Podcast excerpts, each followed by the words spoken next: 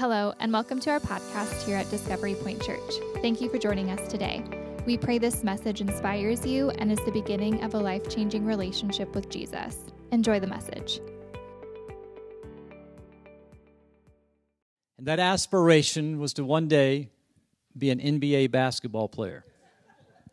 And uh, it, was, it was my dream. It's what I wanted to do. I wanted to play in the NBA.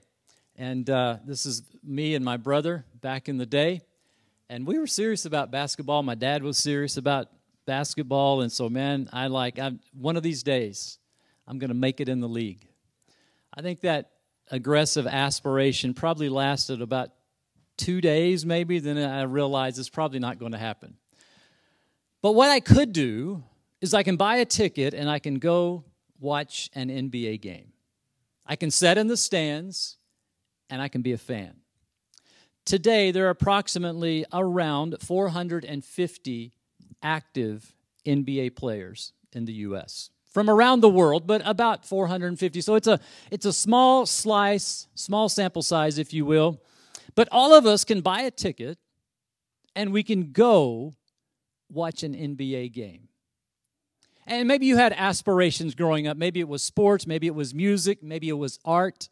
Maybe it was an education. Maybe it was a, a, a, a vocation that you enjoyed and you had aspirations of maybe arriving at the top. And, and maybe you did. And if you did, congratulations, but I'm speaking to the rest of us, right? I didn't arrive at the top. But what I, I want to say out of that is that I think that's what we think about when we think about kingdom work. Is that I, I, I think about that those of us who are followers of Christ and we're in this kingdom, I think that's how we can view our faith if we're not careful. In other words, maybe at some juncture of our life, somehow, some way, a thought, a message, a conversation, maybe someone mentioned something to us and, and we want to be engaged in kingdom work at some level, but we perceive ourselves with an inability to do so, and let's leave it up to the professionals. Therefore, we will enter into spaces, environments, churches, and we will show up as fans, but we'll let the professionals do the work. You know, that's not a biblical narrative at all. In fact, in the book of Acts, chapter 8, 1 through 4, the scripture gives us some incredible insight into this idea that, that those of us who are resigned ourselves that kingdom work is up to the professionals we've missed what the scripture teaches. Acts chapter 8. Now, what's going on here is that we're coming off of the horrible incident where Stephen is stoned, right? In chapter 7, he, he's, he's martyred for the faith. That moves us into chapter 8. Here we have the Apostle Paul. He's coming on the scene with prominence. Beginning in chapter 8, verse 1, we'll read through verse 4. The scripture says, And Saul, who became Paul, approved of his execution. And there arose on that day a great persecution against the church in Jerusalem. And they were all scattered throughout the regions of Judea, Samaria, except the apostles. Now, that's an important note in the passage. Persecution happens, the people are scattered, except the apostles. Don't lose sight of that, that note, please.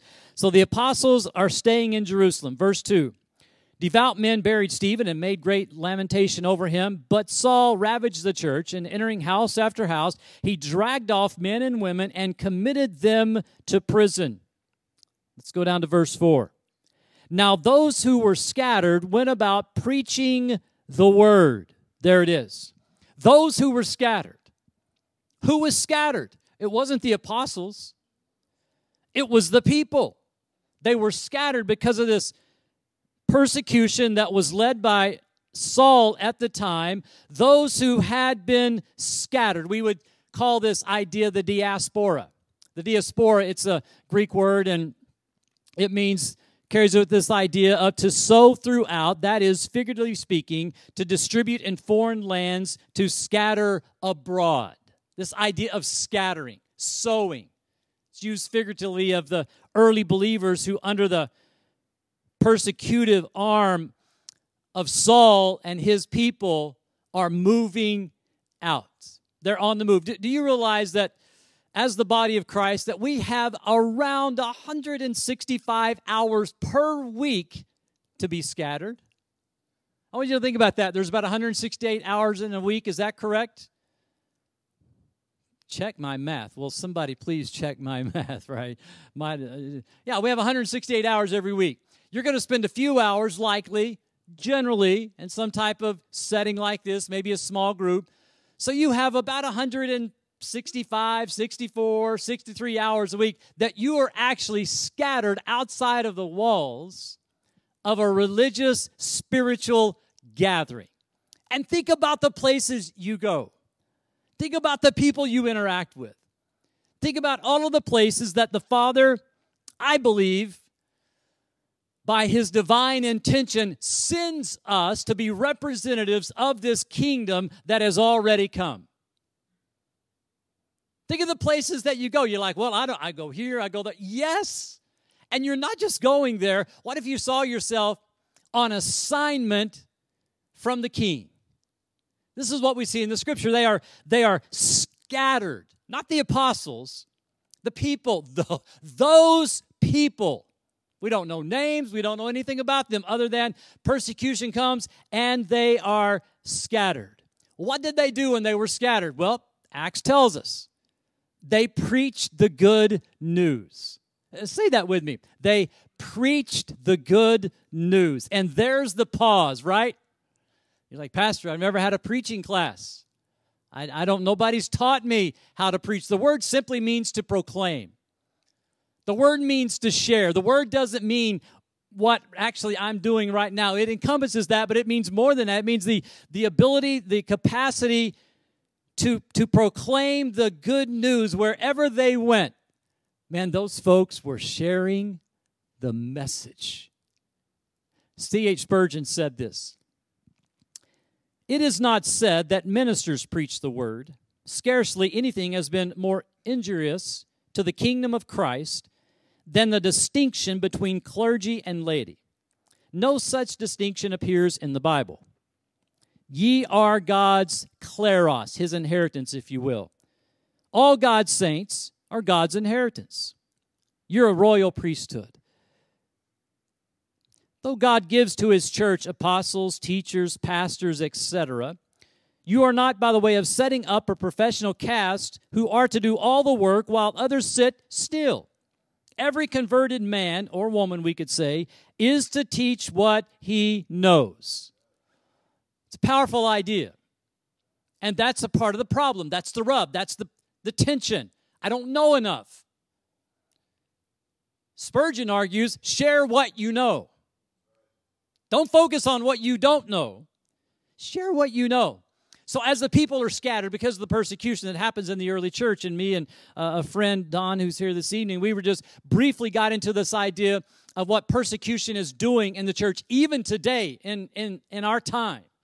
Persecution, trying to stamp out the work of the kingdom, actually fuels the fire of the movement.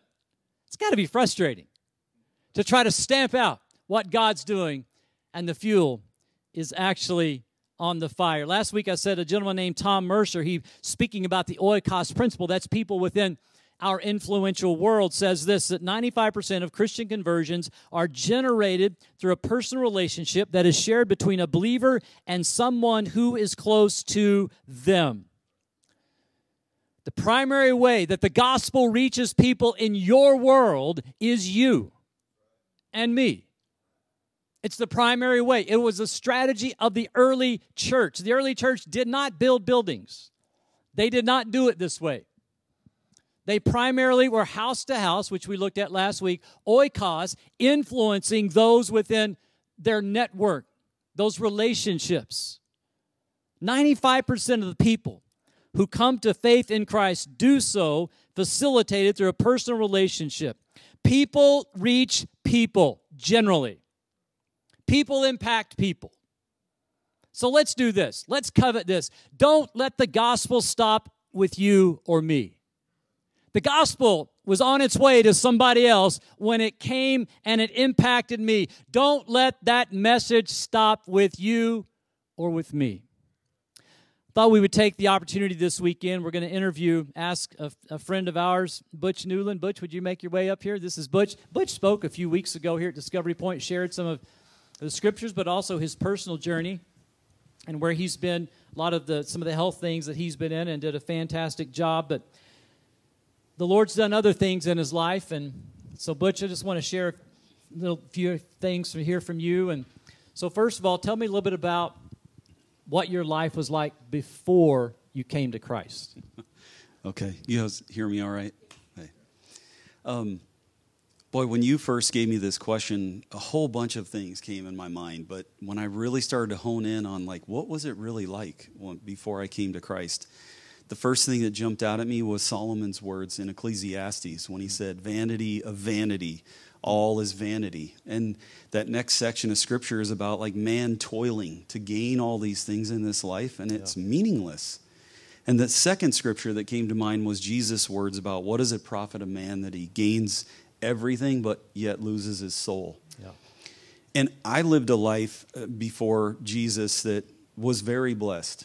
I mean, I I have to admit, on the surface, you would have said, "Why this guy's got things going for him." I mean, I did well in school. I had sport accolades. I mean, I even had Division One scholarship offers for track and for football, and I graduated from college, got a great job and a great career, making good money.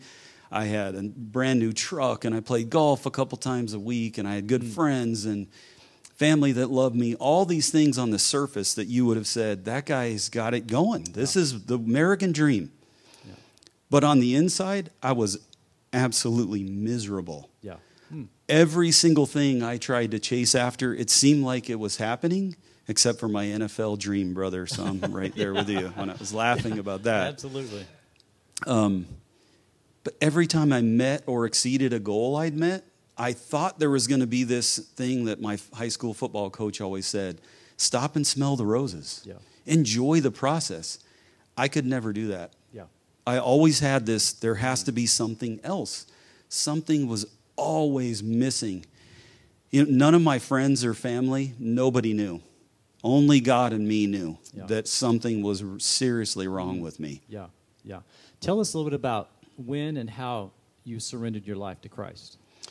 Yeah, so October 1994, when I surrendered to Christ, and ironically, just a couple weeks before this, before I met my wife, uh, now been married for 27 years, but right before I met her, I was out in a night of complete partying, debauchery. I was curled up in a ball, just sitting in my bed.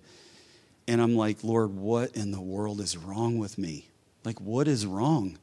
Like, I You've blessed me with all these things that I said I wanted, and you gave all these things to me, and I am absolutely miserable. Yeah. I hate this.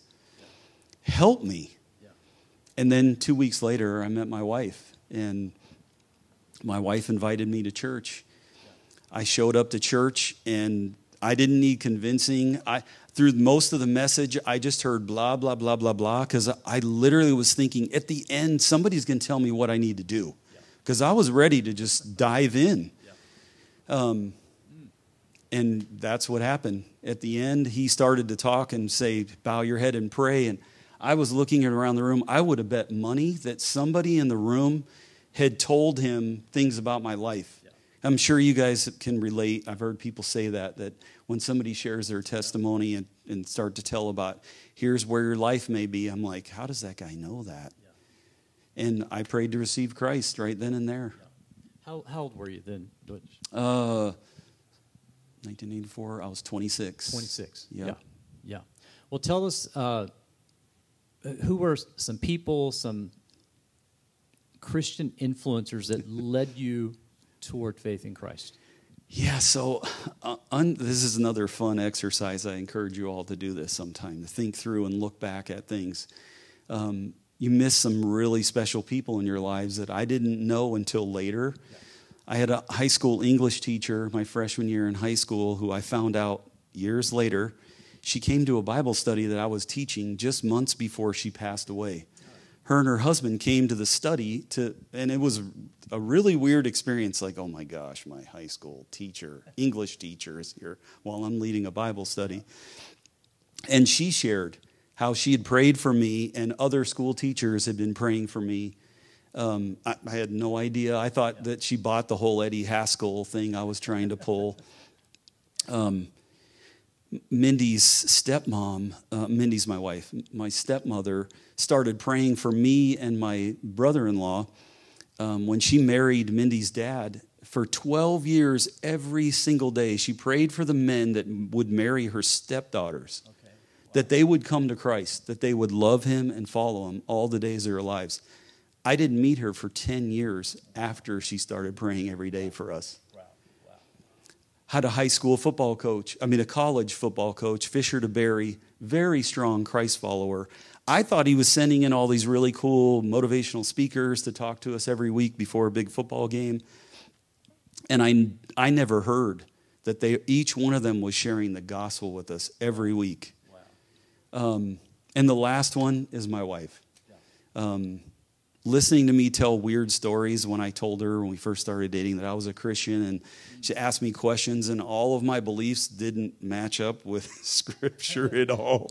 She invited me to church and she's the one that encouraged me to go talk to the pastor after I committed to him that first day. She encouraged me to be baptized and you know, she's been my biggest and strongest advocate for 27 years now in marriage.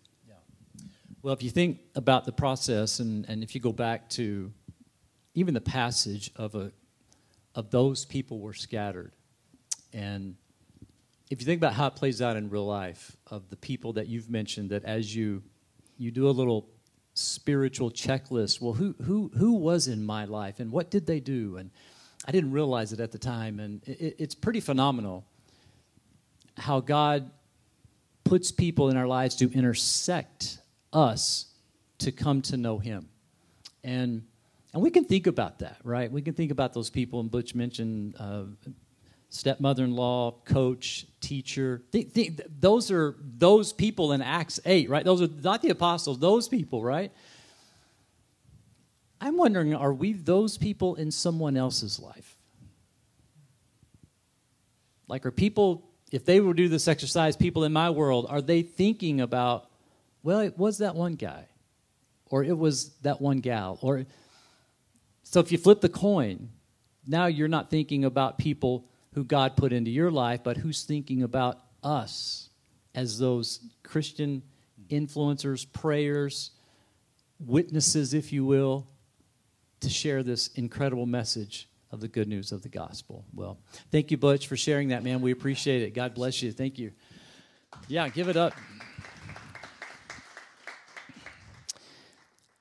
Yeah, and if you if you think about this idea of of kingdom ambassador, right? Back to that silly basketball illustration, and you probably thought of something in your life that you aspire to be, and you're like, man, I didn't get there. But when you think about kingdom ambassadorship, is there a higher honor than serving the king? Absolutely not.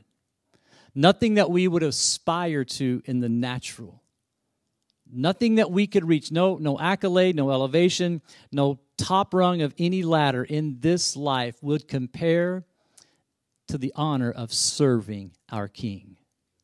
And He invites us into that, right? He doesn't bench us. He doesn't say, you got to buy a ticket and watch this thing, man. He invites us into the process, exactly what Butch was saying. And our feet, they are rooted in this temporal world, are they not? They are rooted in this world. In fact, what's important is when Clifford shared the verse, he shared that out of Acts chapter 17. And it's in Acts 17 26 that the scripture says that he, speaking of God, has determined the time and the place of our dwelling. He has ordained our dwelling, our place, our time. Folks, with great intentionality, amen? With great promise, with great struggle sometime but all around the idea that the Father gets the glory out of all of it. But while our feet are established on earth, our aspirations and our purposes are eternal. They're kingdom driven, they're kingdom focused. So I want to end tonight with just a couple things. Uh, and then with a challenge. First of all, I want to remind you if this is your church home, a couple things that are important to remember. If this is not your church home, You're going to get our DPC 101 class in about two minutes. Number one, our values. What's important to us? What's important? What matters to us? You see, our values is that uh, we want to live for God's glory. We believe that's why we were created in the first place. Isaiah 43 7. So we want to live for the glory of God and we want to love others well. And we want to lead to expand the kingdom. So if you're wondering what are we about, what are we trying to do, what's our what's our biblical purpose? It's to live for his glory, to love others for their good. Love is to see others flourish. And then to lead to expand this kingdom. What an honorable opportunity the Lord has given us. And then our vision. Our vision is to serve as an army of passionate kingdom ambassadors mobilized to pray, care, and share the love of Jesus, enabling those within our relational circles to be transformed by the power of Christ and conform to his image for the glory of God. This is, this is our vision. This is what we see the body of Christ being an army of passionate kingdom ambassadors. Isn't that exciting? Like a, an army of passionate kingdom ambassadors praying, caring, and sharing. So let's talk about that. What's that kingdom strategy look like in our lives? What's it look like come Monday morning? Right? What's it look like tomorrow? What does that look like? What does it mean? It means this that as kingdom ambassadors, kingdom citizens, our kingdom strategy, pray, care, and share. Pray, care, and share. You heard Butch mention it. His uh, stepmother in law, right? Praying for 10 to 12 years before, 10 years before she even met him. By the way, if you have children, grandchildren, you should be praying for their future spouses. It's a great thing to do. So, prayer. My friend Kevin Phillips always says, hey, talk to God about people before you talk to people about God. Pray. Pray. Prayer is a powerful thing. It's a powerful thing. And yes, officially it was taken out of our schools, but if we're not praying in our schools, that's not on the government, that's on us. You can pray anywhere, anytime. And prayer is a powerful tool. And I want you to think about the things and the people that you could be praying for this week. You could you could pray for your boss. You're like, "Yeah, I don't think so." Give it a shot. You could pray for your spouse. You could pray for your children. You could pray for your grandchildren. You can pray for your colleagues. You can pray for your neighbor. You can pray for your teachers. You can pray for people. How powerful is prayer? And our kingdom strategy begins with praying for others. Not only that, pray in the places that you go. Think about your office. Think about where you're going this week and pray or arrive five minutes early and pray over that. Say, Lord, just let your glory fall in this place today. I know it's a little bit of a mess in there, but let it fall. Wherever you show up, in a classroom, at lunch, at the office, in the car, we can always pray. Second thing is to care.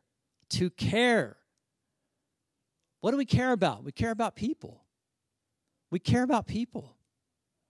And if we care, we want to be involved. We want to be, we want to be involved in, in, in the people in our lives. We, we want to be caring. We, we want to be people that whatever we put our hands to, we care about it. By the way, this, this bleeds over into our vocational work, by the way. If people see you working, do they see someone who is putting in a strong effort, being there on time, doing the best that they can. That's what believers should be doing. Christians should be the best employees and the best employers on the planet. I like kind of this idea. Years ago, I heard it that said, the Christian shoemaker doesn't show his testimony by putting a cross on the shoe, but by making the best quality shoe. That's how we should go about our vocation caring about the things we do. We're doing it unto the Lord. Amen. Last of all, share. That's what we see our brothers and sisters. It's the DNA of who we are. Now, those who were scattered, they went about preaching the word. untrained to some degree. I think they had been trained. I think we see that in Acts chapter 2. There was some training, and that simple training, that simple training, I am sure as they moved about, they were sharing their life, their time, their understanding, their wisdom, but ultimately they were sharing the good news of the resurrection of Jesus. And it is good news. Well, I have a challenge for you. You ready? I'm going to challenge you. We have these just a few of these cards and a seat close to you. It's just a little church business cards, all it is. I'm going to challenge you to pray over this this week and take the courageous step as God leads you to invite someone to attend next weekend here at Discovery Point. I'm going to have a message on God's amazing grace. Just pray about it. Say, man, I, I have somebody. I'm going to pray for somebody. Lord, if you if you give me a name, I'm going to use the card. I'll I'll shoot them a text. I might make a phone call. I might even personally say, we'd love to have you attend next weekend at Discovery Point. So that's my challenge, right? That's my challenge. Pray, care, share. Those believers, as they went about preaching the message, folks, you know that's how the gospel spread. Do you know that's how the Roman Empire was turned upside down? Not the professionals, right? It was the people who loved this resurrected Jesus sharing this message. Next weekend, I'm going to close up, but next weekend is baptism weekend. And if you've never gone public with your faith, you're a follower of Jesus, or you're not even a follower of Christ, you want to know more about it. I want to talk to you. Love to talk to you tonight. As Butch said, he showed up at a service like this, right? Kind of like this, and a guy gave a message and he responded. Right? Sounds a lot like Pastor Ron's story to some degree, right? Right? The girlfriend or the wife to be drags him to church, right? And they, they meet Christ and God gets a hold of their life. But if you've never met Jesus, what a great night to do it if you have and you've never gone public with your faith, next weekend we're baptizing. So just catch me after the service. That's the best way to do it. Shoot me an email, and we'll get you set up for baptism next weekend. We'd love to have you be a part of baptism. As we close, I want to pray for you. And I just pray tonight as we engaged the DNA of those believers who's gone before us. I want you to think about that persecution that came upon those early believers. I want you to think about that. Saul, house to house, arresting, throwing believers in prison. As a result, those early believers began to scatter, that scattered seed, embodying the message of Jesus. And as they went about, they proclaimed the good news of the gospel. May that be said of us. In the difficulty, in the hard times, they didn't complain, they didn't recoil, but with a deep faith, a deep trust in the living God, they proclaimed the good news of Jesus Christ.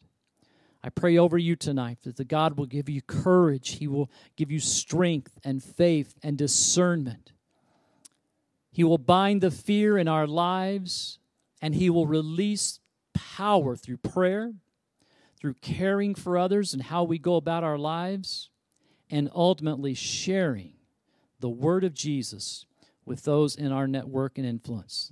Father, we give you all the glory. In Jesus' name we pray this. Amen and amen. Thank you so much for joining us on our podcast today. We pray you allow this message to transform you to take what you learned and share the love of Jesus to those around you. You can stay informed and connected by following Discovery Point Church on all social media platforms. Thank you, and God bless you.